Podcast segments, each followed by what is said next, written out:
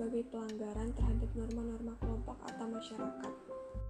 Penyebab terjadinya perilaku menyimpang. satu. Penyerapan nilai dan norma dalam proses sosialisasi tidak maksimal. dua. Adanya faktor anomi atau ketidakselarasan antara harapan dan kondisi yang sebenarnya. tiga. Adanya asosiasi diferensial, yaitu agen-agen sosialisasi menyampaikan proses sosialisasi yang berbeda-beda, sehingga mendorong terjadinya konflik internal yang menyebabkan orang melakukan perbuatan menyimpang. empat. Pemberian julukan atau labeling sebagai bentuk kontrol sosial. Labeling mendorong individu untuk melakukan perbuatan menyimpang sebagai akibat pemberian julukan negatif. lima. Sosialisasi subkebudayaan menyimpang. Bentuk penyimpangan ini disebabkan oleh subkultur yang menyimpang sehingga bertentangan dengan kultur dominan. enam. Sosialisasi tidak sempurna. Proses sosialisasi tidak sempurna mengakibatkan terjadinya konflik internal dalam diri seseorang sehingga mendorong untuk berbuat menyimpang. Disintegrasi keluarga adalah faktor utama penyebab sosialisasi tidak sempurna. tujuh. Faktor dari dalam atau internal, yaitu perilaku menyimpang karena individu ingin mempelajari atau mengetahui bentuk penyimpangan dalam masyarakat. delapan. Sistem pengendalian sosial dalam masyarakat lemah. Dalam hal ini, pelaku penyimpangan sosial tidak diberi hukuman yang dapat membuat efek jerah.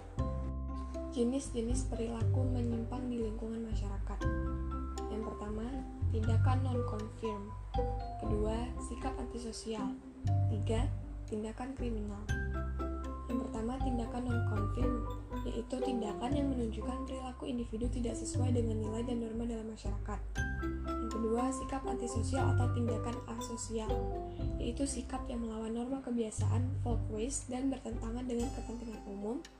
Surjono Sukanto, sosiolog Indonesia, membedakan sikap antisosial sebagai berikut. satu.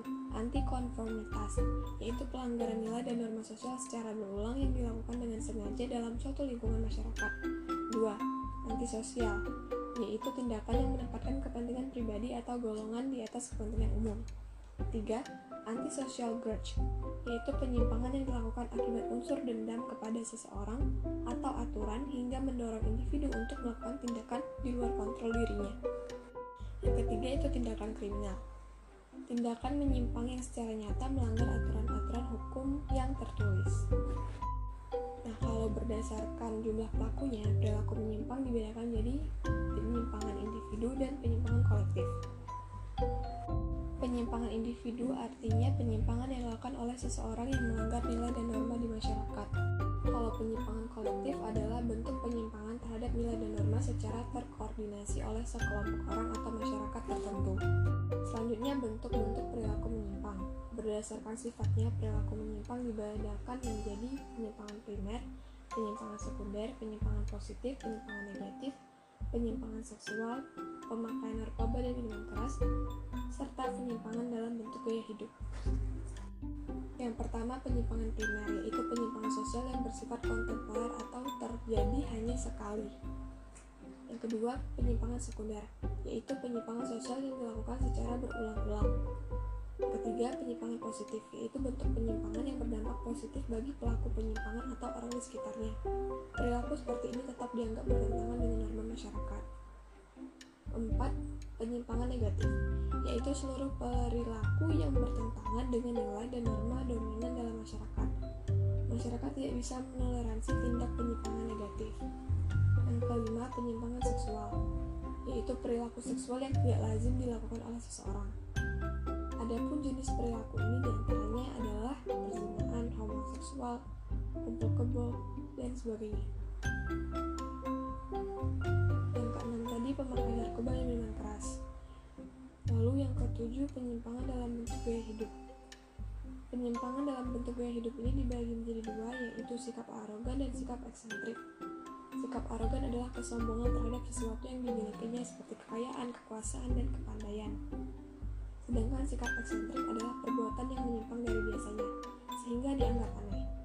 Misalnya nih, anak laki-laki yang memakai anting-anting yang terlihat seperti perempuan. Tipe-tipe kejahatan yang terjadi dalam masyarakat.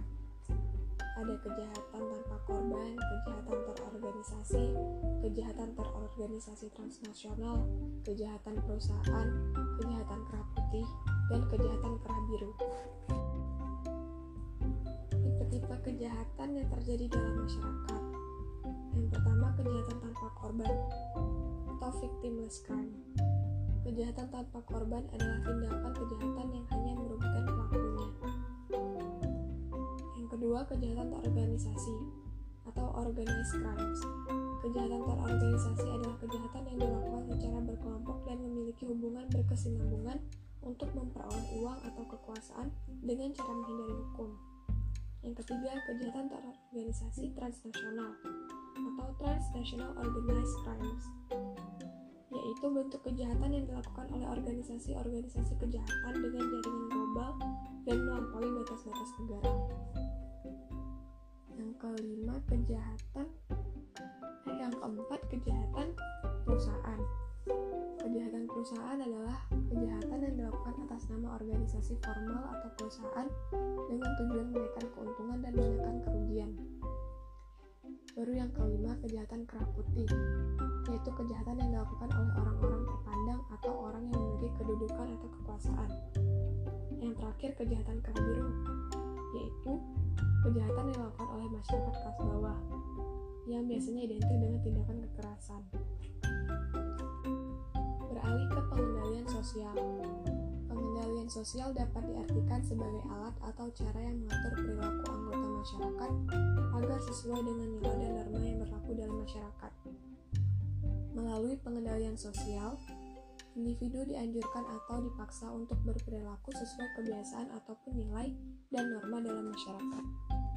Pengendalian sosial memiliki sejumlah fungsi sebagai berikut: mempertebal keyakinan masyarakat terhadap nilai-nilai sosial, memberikan imbalan atau penghargaan pada warga masyarakat yang menaati nilai dan norma sosial, menanamkan rasa malu pada pelaku, mengembangkan rasa takut, dan menciptakan sistem hukum yang mengatur hubungan masyarakat. Cara-cara pengendalian sosial. Yang pertama, pengendalian sosial formal. Pengendalian sosial secara formal dilakukan secara sadar dan berkesinambungan dalam membentuk perilaku individu berdasarkan nilai dan norma sosial. Pengendalian sosial formal cenderung dilakukan melalui lembaga pendidikan dan hukum, seperti sekolah dan kepolisian. Tujuan pengendalian ini adalah mewujudkan tertib sosial dalam masyarakat. Sedangkan yang kedua, pengendalian sosial non-formal. Pengendalian sosial non-formal dilakukan oleh masyarakat tradisional melalui desas-desus, pengucilan, celaan, dan ejekan-ejekan. Tujuan dari pengendalian sosial non-formal adalah mengembalikan ketertiban sosial dalam masyarakat. Sifat dari pengendalian sosial yaitu preventif dan represif. Kalau preventif artinya pengendalian sosial dilakukan sebelum terjadinya penyimpangan. Sedangkan represif artinya pengendalian sosial dilakukan setelah terjadi penyimpangan. Bentuk dari pengendalian sosial yaitu persuasif dan koersif.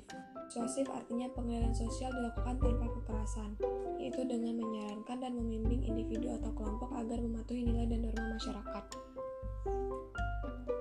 Sedangkan koersif, pengendalian sosial dilakukan dengan kekerasan atau paksaan, baik secara fisik maupun non-fisik, yaitu tujuannya untuk membentuk masyarakat yang tertib sosial.